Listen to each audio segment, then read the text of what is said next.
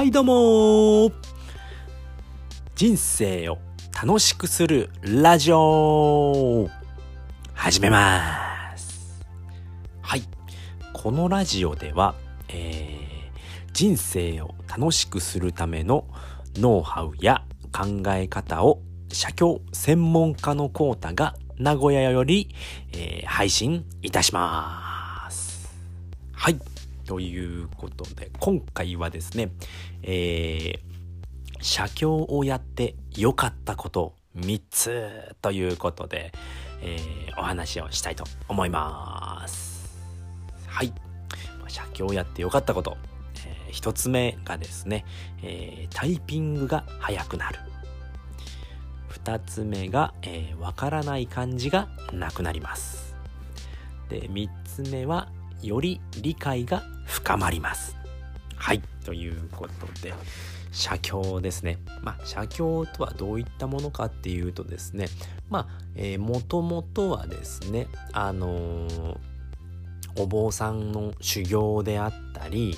えー、研修であったりっていう時に、まあ、お経を、えー、写して、えー、その、えー、功読をえー、いただくっていうものだったんですね。でもっと昔だと、えー、まあ、印刷機がないので、えー、お経を書き写してそれで広げるっていうのがあの元々の、えー、写経なんですけれども、まあ、僕が今やっているものっていうのは、まあ、書籍であったり、えー、まあ、教材であったりっていうのを書き写して、えー、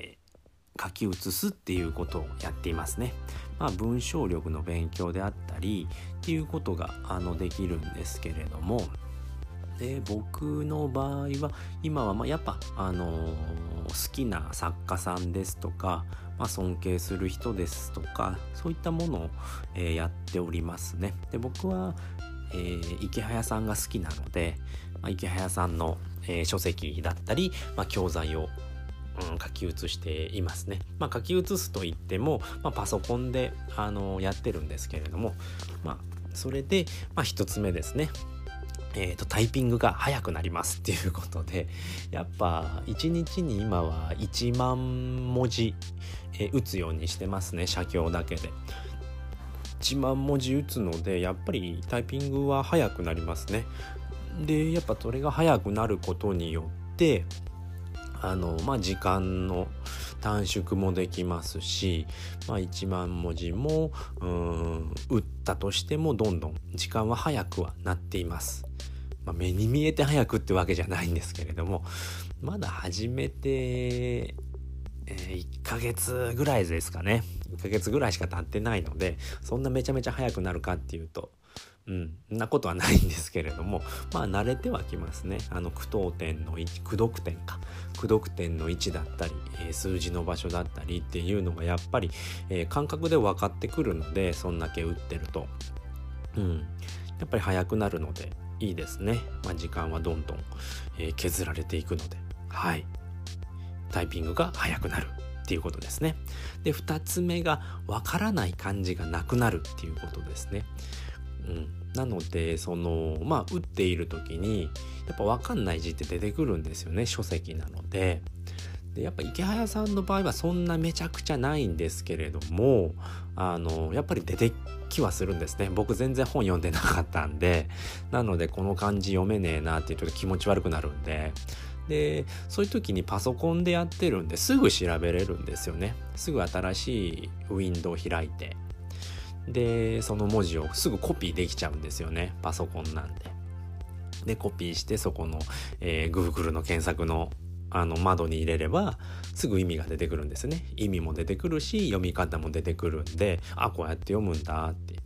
言って、えー、分かるんでもうすごい漢字は読めるようになりましたね。分かるようになりました。でやっぱ読めない文字って何回も出てきたりするのでで何回も調べてるやっぱ調べるっていうのがすごい大事なんですよね自分で調べてるのでやっぱ聞いて教えてもらうよりもあのやっぱ自分で調べてるんであのよく理解できるんですよね。なので漢字にもあの強くなることができます。はい。で3つ目ですね。より理解が深まるっていうことでこれどういうことかっていうとやっぱり本を、えー、読むだけっていうよりもそれをアウトプットするっていうのがすごい大事になってくるんですよね。アウトプットするだけでも理解度が高まるんですけれども写経っていうのは、えー、読みながら書いてるのでもうインプットとアウトプットを一緒にやってるようなもんなんですよね。なのでその内容がすごいあのー、覚えれるっていうか、あのー、理解できるんですよね。インプットとアウトプットって本当にもうワンセットなのでそれがすごくあの感じますね。やっぱ読んでいるだけだと僕全然あの理解できないんですよ。結局その読んでおしまいとかだとほとんど覚えてないんですよね。なんか人間の記憶力ってそういうもんなんですよね、なのでその読むだけだとえー、っと1週間ぐらいでも全部忘れちゃうでしたかね。確かそんなぐらいだったんですよ。